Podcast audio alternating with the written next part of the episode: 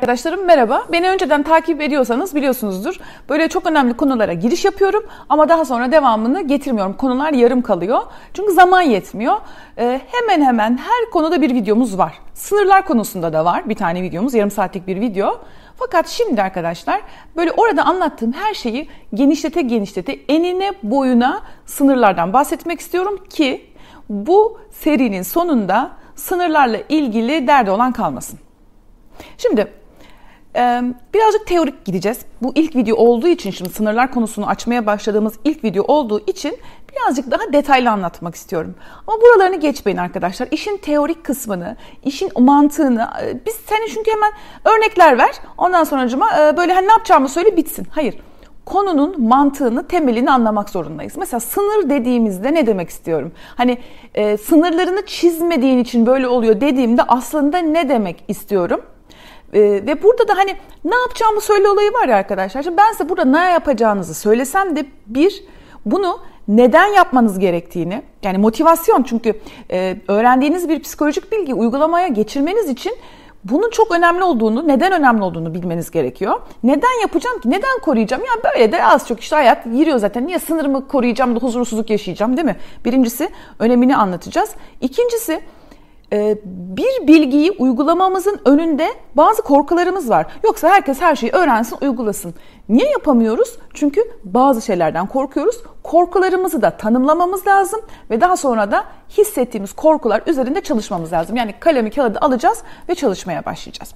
Şimdi neyle başlayalım isterseniz arkadaşlar? Sınır nedir? İnşallah bunlar birbirine takırdayıp ses çıkarmazlar. Filiz akım modunda çekiyorum arkadaşlar, bugün görüyorsunuz. Böyle hissettim. Dün de biraz böyle hissetmiştim. Bugün de böyle. Sınır nedirle başlayalım isterseniz. Sınır nedir? Bir şeyin nerede başlayıp bittiğini gösteren şeye sınır diyoruz. Kelime anlamı bu. Bu kalemin sınırları. Kalemden örnek vermeyeyim. Benim bedenimin sınırları. Sağda, solda, yukarıda, tepeden, tırnağa, sağdan, sola benim bedenimin sınırları var. Benim evimin sınırları var arkadaşlar. Evimin sınırları pencerelerim, kapım, ondan sonra efendime söyleyeyim. İşte bahçem, şu anda bahçedeyiz mesela. Bahçemin sınırları var. Fiziksel dünyada bunları tanımlamak çok kolay. Mesela bankamatik kuyruğundasınız ve birisinin sizden de mi böyle bir 50 santim geride durması gerekirken böyle gelir burnunuzun dibinde ya da böyle havaalanlarında yaşarsınız. Gelir böyle dibinize girer, rahatsızlık duyarsınız. Değil mi? Hani bazen otobüste falan otururken biri çok yayılır, sizin alanınızı ihlal eder ve biraz toparlanır mısın dersin diyebilirsiniz tabii ki. Yani diyebiliyor musunuz bilmiyorum, umarım diyorsunuzdur. Bedensel sınırlarımız ihlal edildiğinde, mesela fiziksel şiddete maruz kaldığımızda bunu da tanımlamak çok kolaydır. Kavgaya karışırsınız ve birinden dayak yersiniz, çok kolaydır. Belki de inşallah öyle bir şey yoktur ama belki annenizden babanızdan şiddet gördünüz ya da eşinizden. Bunu tanımlamak, ben şiddet gördüm demek çok kolaydır. Zaten fiziksel şiddetin izleri vardır. Fiziksel olarak şiddete uğramış birisini, değil mi? Okulda öğretmeninden dayak yemiş bir çocuğu annesi bakar ve ya da kavga etmiştir arkadaşlar. Ne oldu sana? Burana ne oldu? Kim çizdi bunu? Kim tırnakladı? Fiziksel şiddetin izleri var. Peki ruhsal şiddetin, daha doğrusu ruhsal sınırlarımızın ihlal edildiğinin izleri. Evet, ruhsal sınırlarımızın ihlal edildiğinin izlerini nasıl anlarız arkadaşlar? Şuradan anlarız. Bunu ben yaptığım görüşmelerde, insanlarla yaptığım görüşmelerde de gözlüyorum. Bunu bu konuda yazılan kitaplarda da bulabilirsiniz arkadaşlar. Kronik depresyon.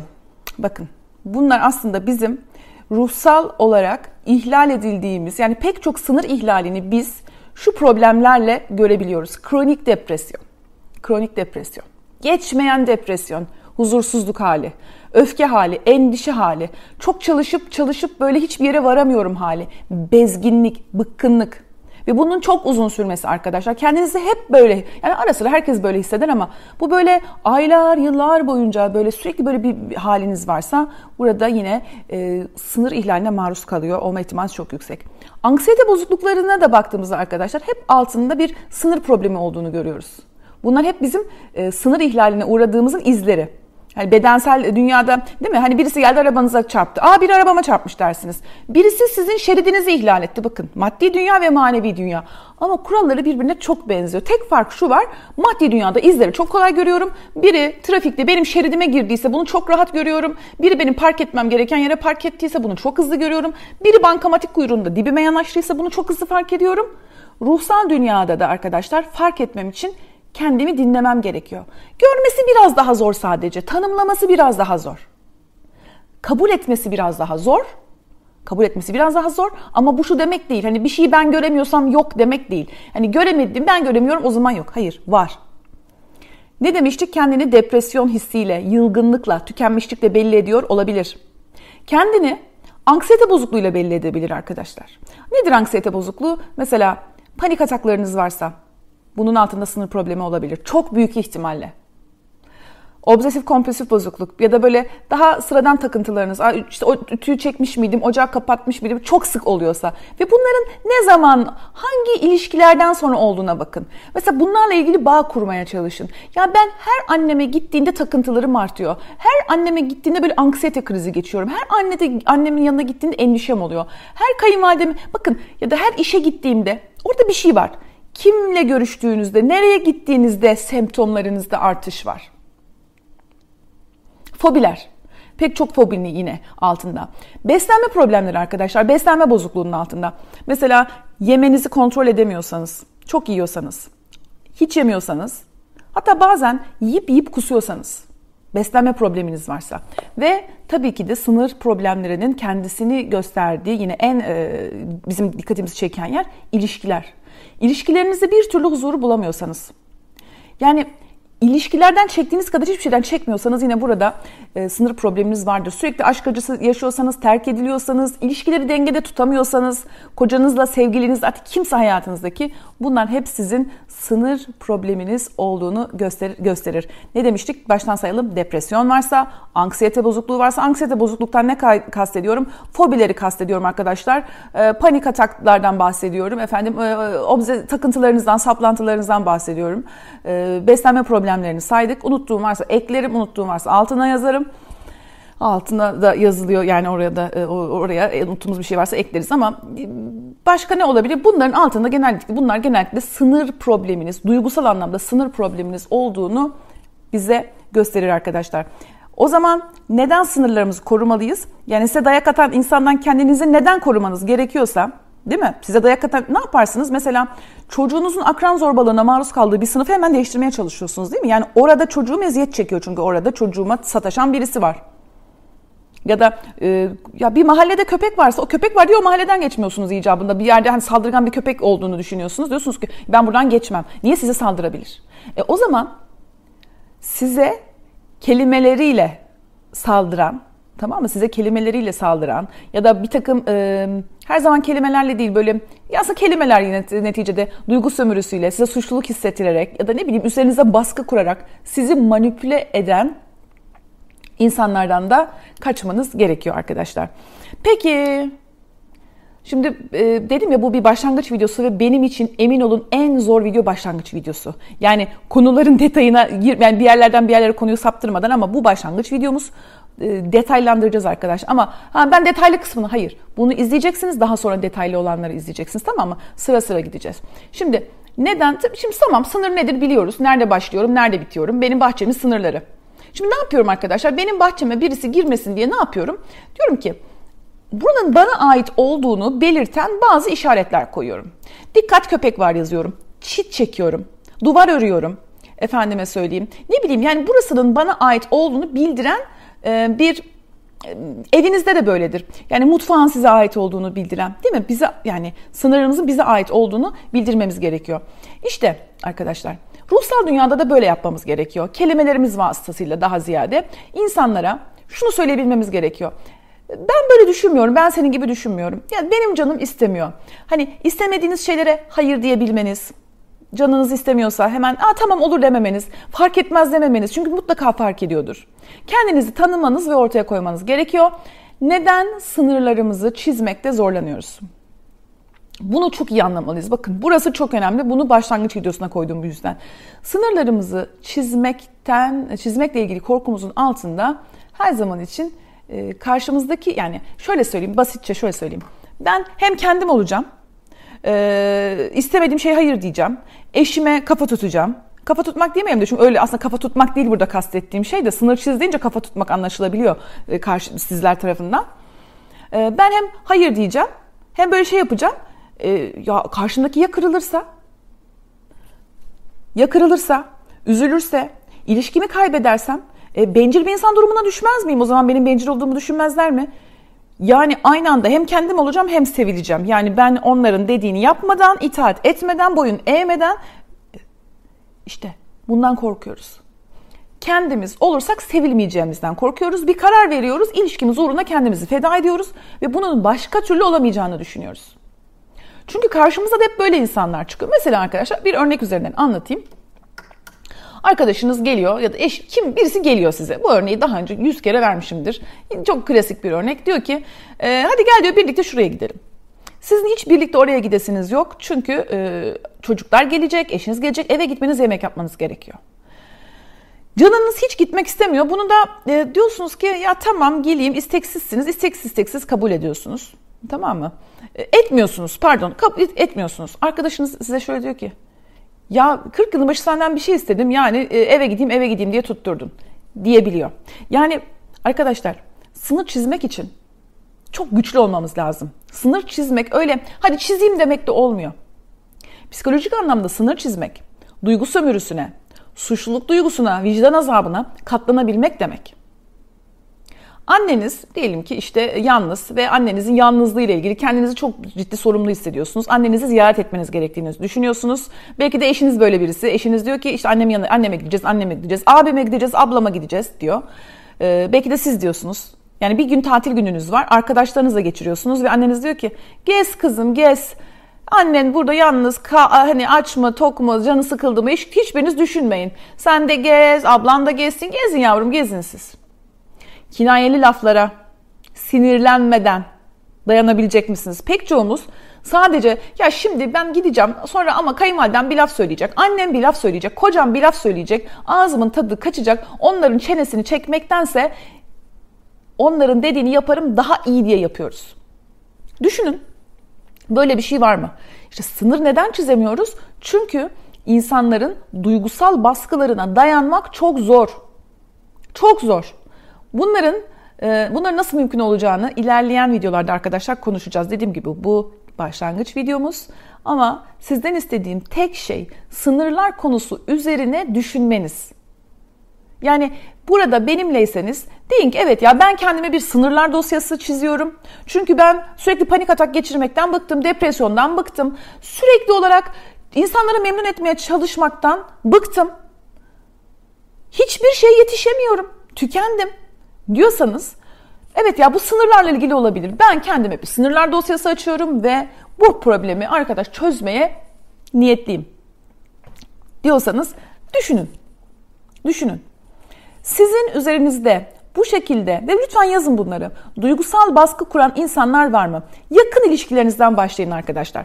Eşiniz.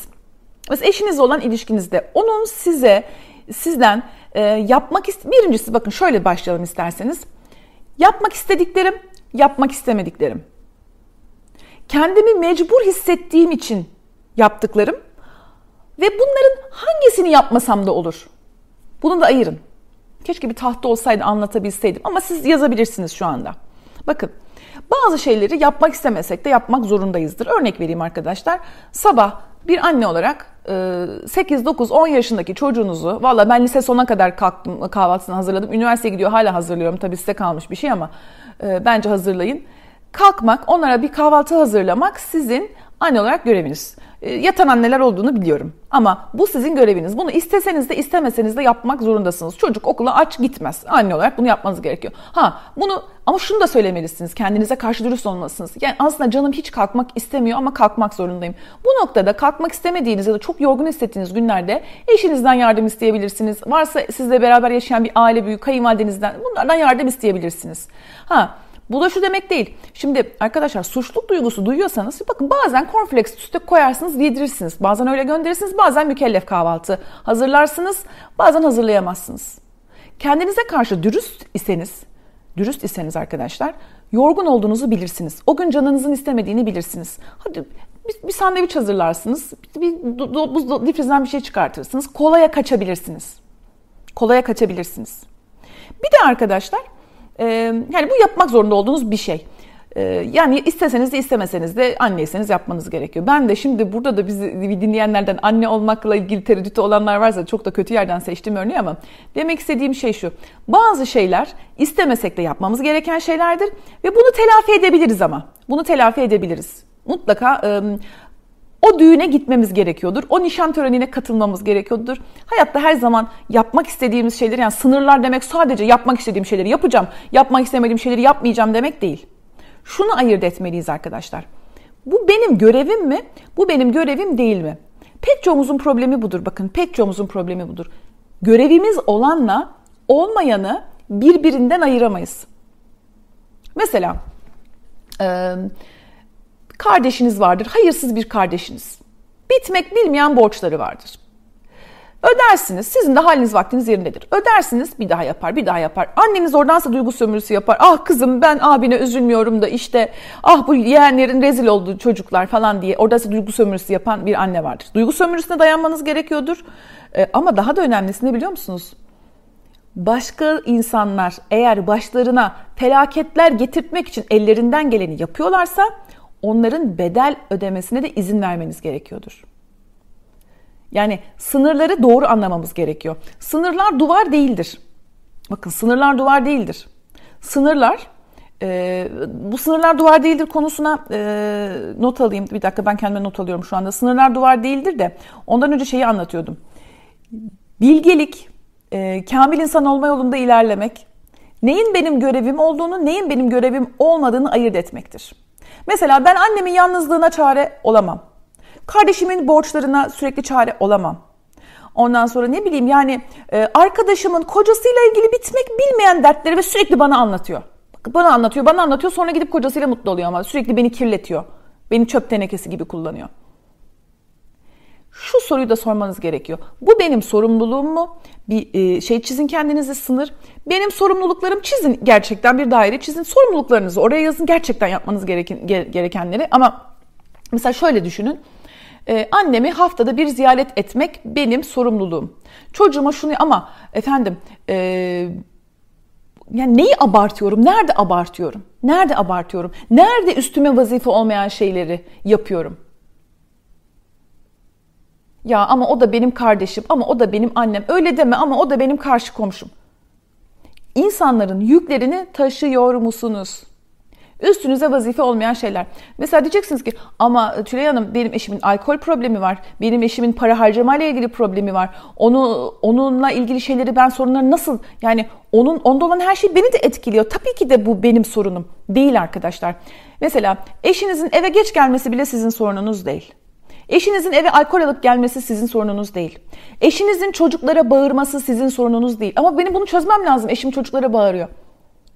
Şimdi bunu nasıl çözersiniz arkadaşlar? Bunu nasıl çözersiniz? Sizin sorumluluğunuz, bunların hepsini detaylı anlatacağım. Sadece üstünüze vazife olan şeylerle olmayan şeyleri ayırt etmeniz için söylüyorum. Keşke böyle bu listeleri toplayabilsem ben, yani bunlara bakabilsem ve aslında üstüme vazife dediğiniz şeylerin %90'ı yanlış yerde. Aslında üstünüze vazife değil. Hani eşinizi evine zamanında getir. Eşiniz sürekli eve geç geliyor. Burada arkadaşlar eve erken zamanında gelmek ve çocuklarla ilgilenmek bir koca olarak onun sorumluluğu. Sizin sorumluluğunuz değil. Şimdi sınırlar dediğimiz her yerde peşinden bir kelime gelecek. Sınırlar, sorumluluk. Sınırlar, sorumluluk. Şöyle örnek vereyim arkadaşlar. Benim sınırlarım, bu bedende olan her şey benim sorumluluğumda. Dişim ağrıyorsa bunun acısını ben çekeceğim. Diş hekimine ben gideceğim ve dişimi tedavi ettireceğim. Başım ağrıyorsa, migrenim varsa bu benim problemim, benim bedenim. Benim mutfağımda bulaşıklar yığılıyor, tek başıma yaşıyorum, evde tek başımayım. Mutfak benim mutfağım ve pis. Benim mutfağım, benim sınırlarımda olan her şeyden ben sorumluyum. Benim sınırlarımda olan her şeyden ben sorumluyum. Burası benim evim. Arkadaşım bana diyor ki kötü bir madde var elinde. Bunu diyor sen saklar mısın? Diyorum ki ben ona. Bir dakika bunu ben niye saklıyorum? İşte bana verdiğin şey bu kötü bir şey. Çünkü bu benim evimde bulunursa ben suçluyum. Benim evimde olan her şeyden ben suçlanacağım. Benim sınırlarım içerisinde olan şeylerden. Anlatabiliyor muyum? O yüzden de arkadaşlar bir olay kimin sınırları içinde gerçekleşiyorsa bedelini o ödemeli. Ben bahçemi sulamıyorsam arkadaş, benim çiçeklerim kurumalı. Pek çoğumuz ne yapıyoruz biliyor musunuz? Kendi bahçemizdeki çiçekler kuruyor. Gidiyoruz komşumuzun çiçeklerini suluyoruz. Kendi bahçemizde hiç ilgilenmiyoruz. Çünkü niye? Komşumuz çiçeklerini sulamıyor. Şunu anlamamız gerekiyor. İnsanın gücü her ne kadar böyle kişisel gelişim, limitsiz güç, sınırsız bilmem ne dese de bizim ancak kendimize yetecek kadar gücümüz var. Çocuk ödevini yapmadı, bedelini siz öderseniz, çocuk bedel ödemezse. Eşiniz borç yaptı, bedelini ödemezse. Eşiniz zamanında eve gelmiyor, bedelini ödemezse. Eşiniz çocuklara bağırıyor, sizi aldatıyor, bedelini ödemezse. İnsanlar hata yapıyorsa bedelini siz ödüyorsanız. Anneniz yanlış çocuk yetiştirdiği için birkaç kardeşiniz problemliyse ve annenizin yetiştirmeden kaynaklanan hataları yüzünden onların da bedelini siz ödüyorsanız gibi arkadaşlar. İnsanlar hata yapıyorlarsa bedelini ödemek zorundalar. Diyeceksiniz ki çocuğum için de mi geçerli? Çocuğunuz için de geçerli, eşiniz için de geçerli, anne babanız için de geçerli. Çünkü bu hayat bir tane, bu sizin hayatınız ve siz ancak kendi yaptığınız hataların bedelini ödeyecek kadar bir enerjiye sahipsiniz. Peki çocuk ödev yapmadı, onu öyle bunların hepsini çocuk serviste yetişemedi, efendime söyleyeyim eşim, bunların hepsini tek tek örnek konu arkadaşlar anlatacağım. Şimdi not almıştım ya, şu konuyu da anlatacağım ve daha sonra bugünkü videoyu arkadaşlar bitirmeyi düşünüyorum. Ders gibi olsun yani bu birinci dersimiz, öyle kabul edin. Sınırlar konusunda yanlış anlaşılan bir şey var. Sınırlar duvar değildir. Sınır çiziyorum diye böyle kale duvarlara öremezsiniz. Şimdi arkadaşlar benim bedenim, cildim benim sınırlarımı oluşturuyor. Ama bakın bu sınırlarda benim ağzımdan kelimeler dökülüyor. Bedenimde bir faydalı konuşmamı sağlayan, istersem konuşmam. Tıp sustum. Çok zor ama sustum. Su içebilirim. Yemek yiyebilirim, vücuduma faydalı şeyler alabilirim ve vücudumun giriş kapısını vücuduma faydalı şeyler almak için kullanırım. Bir de vücudumun çıkış kapıları var. Oradan da vücudumdaki toksik, zararlı maddeleri, artık işe yaramayan maddeleri atabilirim.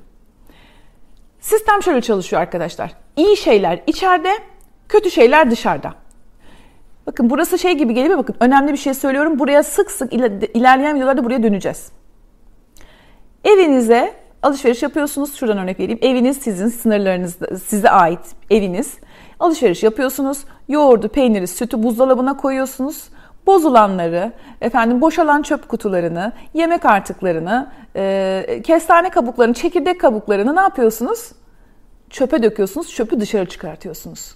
İyi şeyler içeriye, çöpler dışarıya. İyi şeyler içeriye, çöpler dışarıya. O yüzden bizim insanlara ihtiyacımız var.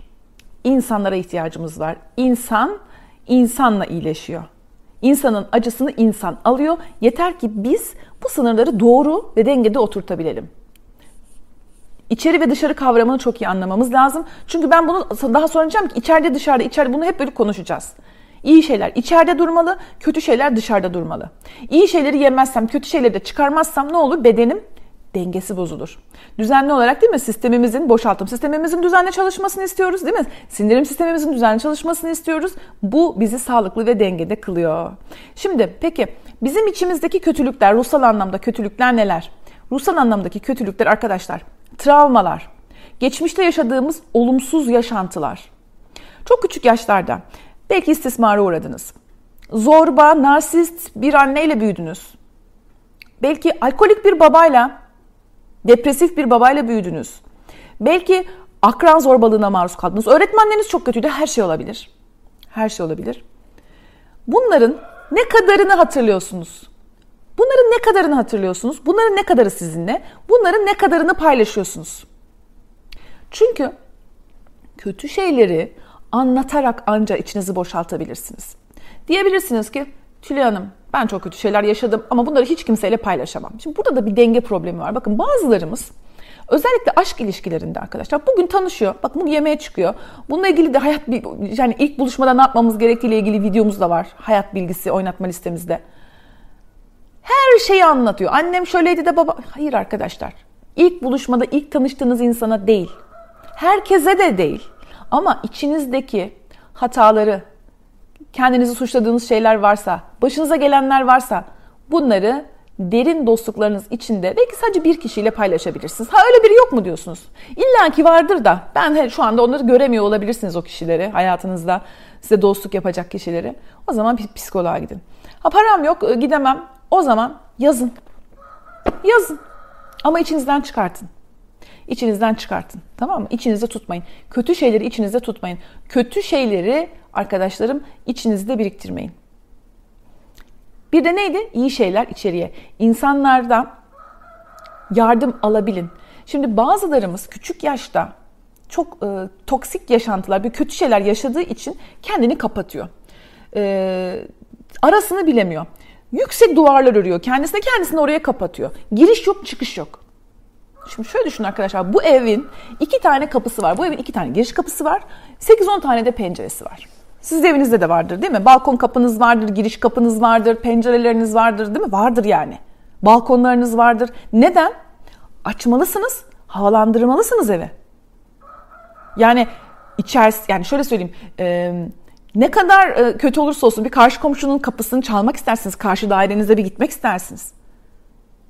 Bahçeli bir yerde yaşıyorsanız da yine değil mi? Yani belki köylük bir yerde yaşıyorsunuz, bir kasabada yaşıyorsunuz. İnsanlarla temas halinde ve çevreyle ve doğayla her zaman temas halinde. Yani sınırlarımız duvar değildir. Biz insanlarla kurduğumuz ilişkilerde arkadaşlar kötü şeyleri dışarıya çıkartacağız, iyi şeyleri alacağız ve bunu bir denge halinde yapacağız. Bunu da nasıl yapacağımızı arkadaşlar öğreneceğiz. Peki bir şey daha söyleyeyim. Bir şey daha söyleyeceğim. Yani bunu da bu giriş videosunda olması gereken şeylerden birisi bence. Sınırlar dediğimizde sınırlarımızın nelerden oluştuğunu da birazcık konuşalım. Şimdi mesela fiziksel sınırlar, fiziksel dünyada evimin sınırları. Mesela panjur bir sınırdır. Panjurları indirdim. Kapımı kilitledim. Bu bir sınırdır. Ya da bedenimle ilgili sınırlarımı korumak için işte şapka taktım soğuktan kendimi korumak için. Ya da insanlarla böyle hani ne bileyim kendinizi korumak için yaptığınız şeyler vardır. Evinizi korumak için, bahçemi korumak için. Bahçeme komşunun köpeği girmesin diye ne yaparım? Tel çekerim, duvar çekerim. Öyle değil mi? Duygusal dünyada sınırlarım ihlal edildiyse ne yapacağım? Araya duvar mı öreceğim? Fiziksel dünyada böyle yapıyoruz. Hatta 2 tane küçük çocuğunuz varsa, ikisi de aynı odadaysa onların bile buradan geçmeyeceksin filan dediklerini görürsünüz birbirimize. Burası benim sınırım, burası senin sınırın. Yani sınırlar o kadar önemli fiziksel dünyada. Peki manevi dünyamızı, ruhsal dünyamızı ihlal edenler olduğunda ne yapacağız? Birincisi arkadaşlar, kelimelerimizle hayır demeyi öğreneceğiz.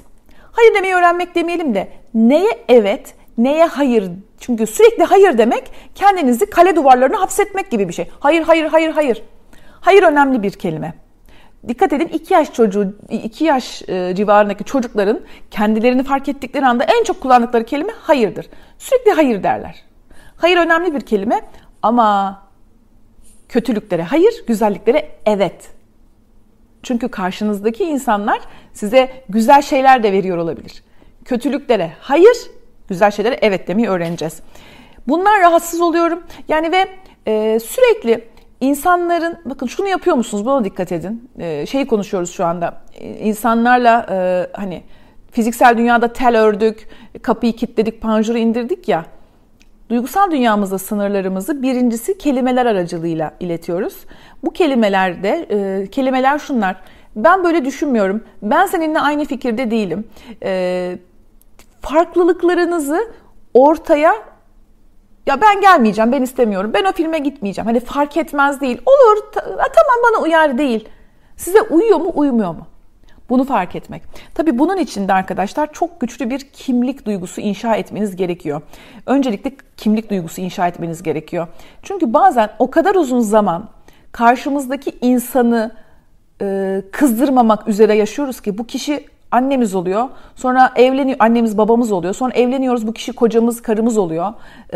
Böyle bakıyoruz hayatımızın belki de yarısını, 35 senesini, 40 senesini karşımızdaki insanları memnun etmek için geçirmişiz. Hatta çocuklarımız olmuş, Onları mutlu etmek için yaşıyoruz sürekli. Ne yapıyorsunuz mesela? Bir pazar gününüz var. Diyorsunuz ki bunu çocuklara ayıralım. Ailece çocuklarla beraber. Maddi manevi güç harcıyorsunuz. Sinemaya götürüyorsunuz. Efendim patlamış mısır alıyorsunuz. Dondurma alıyorsunuz. Oyuncakçıya giriyorsunuz. Her istediği şeyi yapıyorsunuz. Tam eve artık her şey tamam harika. Çocuğumla vakit geçirdim. Onun istediği şeyleri yaptım. Böyle tam bir vicdan azabı, böyle tamamladım görevimi diye böyle eve giderken diyor ki anne bakkaldan sakız alalım. Hayır yavrum sakız var evde diyorsunuz, çocuk kıyameti kopartıyor birden. Ağlıyor, zırlıyor, sen bana sakız almadın da bilmem ne de. Diyorsunuz ki Allah'ım ne istiyorsa yaptım, ne istiyorsa bir sakız için niye kıyameti kopartıyor? Bazen de bunları da konuşacağız. Bir sakız için neden kıyameti kopartıyor? Her şeyi yapıyorsunuz. Bir şey için nankörlükle karşılaşıyorsunuz. Kayınvalidenizle, eltinizle, görümcenizle, eşinizle, iş arkadaşınızla, patronunuzla, müdürünüzle, kimle olursa olsun arkadaşlar. Beni şu an dinliyorsunuz. Belki doktorsunuz, mühendissiniz, avukatsınız. Belki ev hanımısınız, belki çiftçisiniz. Her ne iş yapıyor ya da yapmıyor olursanız olun. Bu da verdiğim örnekler her konum için geçerli. Lütfen hepsini ben her seferinde tek tek sayamıyorum. Siz alıp uygulayabilirsiniz. Tam size cuk oturan örnek olabilir, size oturmayan örnek de olabilir ama hiç fark etmez. Bunu da aklınızın bir tarafında dursun. Şimdi farklı düşüncemizi söylemek için sürekli şu iki soruyu kendimize sormalıyız. Kelimeler yoluyla kendimizi ifade edeceğiz ya. Şunu alışkanlık haline getirin. Lütfen yazın bunu bir kenara. Ben ne istiyorum? Ben ne hissediyorum? Kızlar diyorlar ki şu filme gidelim mi? Diyorsunuz ki fark etmez. Bir. Hemen kendinize dönüp soracaksınız. Benim canım sinemaya gitmek istiyor mu? Benim canım sinemaya gitmek istiyor mu? Ben bu konuda ne hissediyorum? Ben ne istiyorum? Ben ne hissediyorum? İkincisi bu. İkincisi bazen dedim ya hani en başta da söyledim. Düğün, nişan katılmanız gereken bir şey vardır. Ayıp olmaz. Sosyal ilişkiler gereği. Bu gerçekten gerekli mi? Yoksa ben sadece dışlanmamak için, korktuğum için mi boyun eğiyorum? Bakın bir daha söylüyorum. Ben şu anda boyun eğiyorum, tamam diyorum. Eğer bu yapılması gereken bir şeyse yapın. Ama etraf ayıplar diye, amma da uyumsuzsun, amma da malın kıymetli, amma da geçimsizsin ya da sen ne biçim annesin? Bakın eleştirilme korkusuyla, kaybetme korkusuyla, dışlanma korkusuyla mı yapıyorum bunu? Gerçekten yapmam gerekli mi? Yoksa gerekli değil mi? Buna bakın. Bir şey yani onu yapıyorsanız da diğerleri istediği için değil, benim şu an burada olmam gerekiyor. Kendi iyiliğim için. Canım istemiyor ama bunu yapmam gerekiyor diye yapmak başkadır. Canım istemiyor ama şimdi böyle düşünürler diye yapmak farklıdır. Bu ikisinin arasındaki farkı ayırt etmenizi istiyorum. Anlaşılır oldu mu? Anlaşıldı mı? Bir daha söylüyorum. İki soru sordunuz kendinize. Ben ne istiyorum, ben ne hissediyorum? Evet.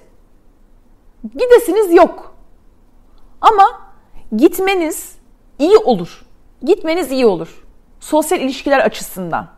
Yani siz yapmanız gerekiyordur. Yani onun öyle ilerlemesi gerekiyordur o sürecin. Anlatabiliyor muyum? Yani kayınvalidenize gitmek istemiyorsunuzdur ama şunu biliyorsunuzdur. Evliliğinizin selameti için, yani son tahlilde yine sizin için. Çocuklarınızın babaanneyle, anneanneyle beraber büyümesi için o ziyaretin yapılması gerekiyordur.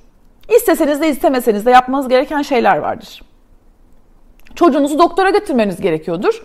İstemiyorsunuzdur ama ya keşke şu çocuğu doktora götür, keşke eşim götürse, ya keşke kayınvalidem götürse diyorsunuzdur. Çok pardon.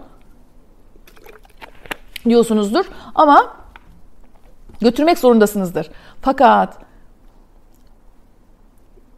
el alem kötü anne, bir çocuğun ya sen ne biçim annesin, çocuğun doktora bile götürmüyorsun demesinler diye değil. Anlatabiliyor muyum? Yani her zaman istediğimiz şeyleri yapamayız ama burada korktuğumuz için mi, kaybetme korkusu için mi, suçlanmaktan dolayı duygu sömürüsü, hangi sebeple? Ne yaptığımız değil, neyi, ne amaçla ve ne niyetle, hangi motivasyonla yaptığımız önemli. Birincisi bu arkadaşlar, kelimeler. Devam ediyorum konuya, bakın hiç dağıtmadan. Tebrik ediyorum kendimi bu arada. İkinci olarak arkadaşlar, insanlar bizim sınırlarımızı ihlal ettiler. Bunu kelimelerimizle ifade ettik. Bunun içinde tabii kim olduğumuzu bildik, ne istediğimiz, ne hissettiğimiz hepsini tanımladık. Gerekirse bu kısmını bir daha izleyin, olur mu? İkinci olarak arkadaşlar, sınır, duygusal dünyamıza sınır koymak için ne kullanıyoruz biliyor musunuz? Zamanı kullanıyoruz. Zaman. Biz insan hayatında en değerli şey zaman. Gidiyor zaman ve geri gelmeyen tek şey. Geri kalan her şey, ölüm yoksa işin ucunda her şey geri dönebiliyor ama zamanın telafisi yok. Fakat bazı ilişkilerin zamana ihtiyacı var. Zamana. Nasıl yani? Bazı ilişkilerde bir süre o insanla görüşmemek, ilişkiye ara vermek gerekiyor. Kim olursa olsun, evet kim olursa olsun. Yetişkin evladınız mı var? Bazen öyle gerekiyor. Kardeşiniz mi var? Bazen öyle gerekiyor. Duruma göre 1 ay, duruma göre 3 ay, duruma göre 1 yıl, bazen 2 yıl. Zaman. Bazen de duygusal mesafe koymanız gerekebiliyor. İlişkiyi mola vermiyorsunuz ama yoğunluğu azaltıyorsunuz. Paylaşımlarınızı azaltabilirsiniz. Yani ne demek istiyorum? Yine şunu, haftada 1 kere görüşüyorsanız birisiyle bunu 15'te 1 çıkarsınız. Baktınız yine saldırılarına, sizi ısırmaya devam ediyor. Bunu ayda 1'e çıkartırsınız. Ya da şöyle bir şey yaparsınız. Biz istiyoruz ki bu karı koca ve sevgili arasındaki ilişkilerde de arkadaşlar her zaman her şeyi böyle çok mükemmel paylaşalım. Ama bazen olmaz. Mesela 10 kalem bir şey anlatıyorsunuz. Paylaşımın yoğunluğunu azaltın. Komşunuzla da, eşinizle de, sevgilinizle de. Bir tane bir şey anlatın. Yoğunluğu azaltın. Her şeyi anlatmayın. Yani her şeyinizi anlatmayın. Bu da sizi ihlal eden insanla aranıza çit çekmek için bir şeydir. Çit çekmek için duygusal yoğunluğunuzu azaltmakta bir yöntemdir arkadaşlar. Bu konu yine ya arkadaşlar çok uzun oluyor. Ders gibi dedik. Bir ders kaç dakika? 40 dakika. Hadi 40 dakikayı tamamlayalım. 40 olsa sanki değil mi? Her bir videonun süresi güzel olacak gibi. Bunun dışında neler olabilir? Hadi birazcık siz düşünün. Duygusal dünyamızda ne kullanarak mesafe koyabiliriz? Kelimeleri kullanıyoruz arkadaşlar. Zaman, duygusal yoğunluğu azaltıyoruz. Ben bir şey daha söyleyeceğim. Başka neler olabilir? Onları da siz düşünün bakalım. Ondan sonra bunun da geri kalanı şey yapacağız, devam edeceğiz. Ve arkadaşlar bedel ödetmek. Sonuçlarına katlanmasına izin vermek. Bunu aslında videonun başından beri anlatıyorum. İnsanların bedel ödemesine izin vermeniz gerekiyor. Bazen onları kurtarmak için var gücünüzle savaşmak istiyor olabilirsiniz ama eğer insanlar bedel ödemezler ise sizi ihlal etmeye devam edeceklerdir. Burada ben doğayı örnek alıyorum. Doğaya bakın. Hiçbir ağaç böyle size sınır falan çizmez. Ama size bedel ödetir. Siz ağaca iyi bakmak zorundasınız. Ağacı kafanıza göre budayamazsınız. O sizden su ister, ışık ister, gübre ister, öyle değil mi? Yani siz ağaçla düzgün temas kurmak zorundasınız. Bunu yapmadığınız anda meyve dökmez. Daha da eğer ağaca hor davranırsanız ağaç kurur gider. Ağaçtan mahrum kalırsınız. Anlatabiliyor muyum? Yani insanlar sınır ihlali yapıyorsa size bunun bedelini ödemeli. Dediğim gibi bu bedel ödetme konusunu da daha nasıl duygusal insanlarla ruhsal mesafe koymak için ne tür yöntemler uygularız? Bunlar detaylı ve örneklerle anlatmaya devam edeceğim arkadaşlar. Sınırlar konusundaki giriş videomuzun sonuna gelelim artık. Geldik diye düşünüyorum. Bugün anlattığım şeyler giriş niteliğindeydi. Bol örnekler, konu detayları daha sonraki videolarda özellikle bu hani çöpler dışarıya, iyi şeyler içeriye meselesi var ya, işte bunları konuşacağız, bunları detaylandıracağız. Bol örnekle veda etmesi zor, ayrılık anksiyetesi. Neden sınırlar önemli? Anlattım. Bir daha es geçmeyeceğim. Anksiyete bozuklukları, depresyon, yeme bozukluğu, ilişki sorunları hemen hepsinin altında da ne var demiştik? Sınır problemleri. Hatta daha kötü hastalıkların altında bile sınır problemi olduğunu düşünüyorum. Bunu sınırlarla ilgili bir video vardı. Orada da anlatmıştım. Kendinize iyi bakın arkadaşlar. Görüşmek üzere. Sınırlar konusunun devamı gelecek. Bay bay şimdilik.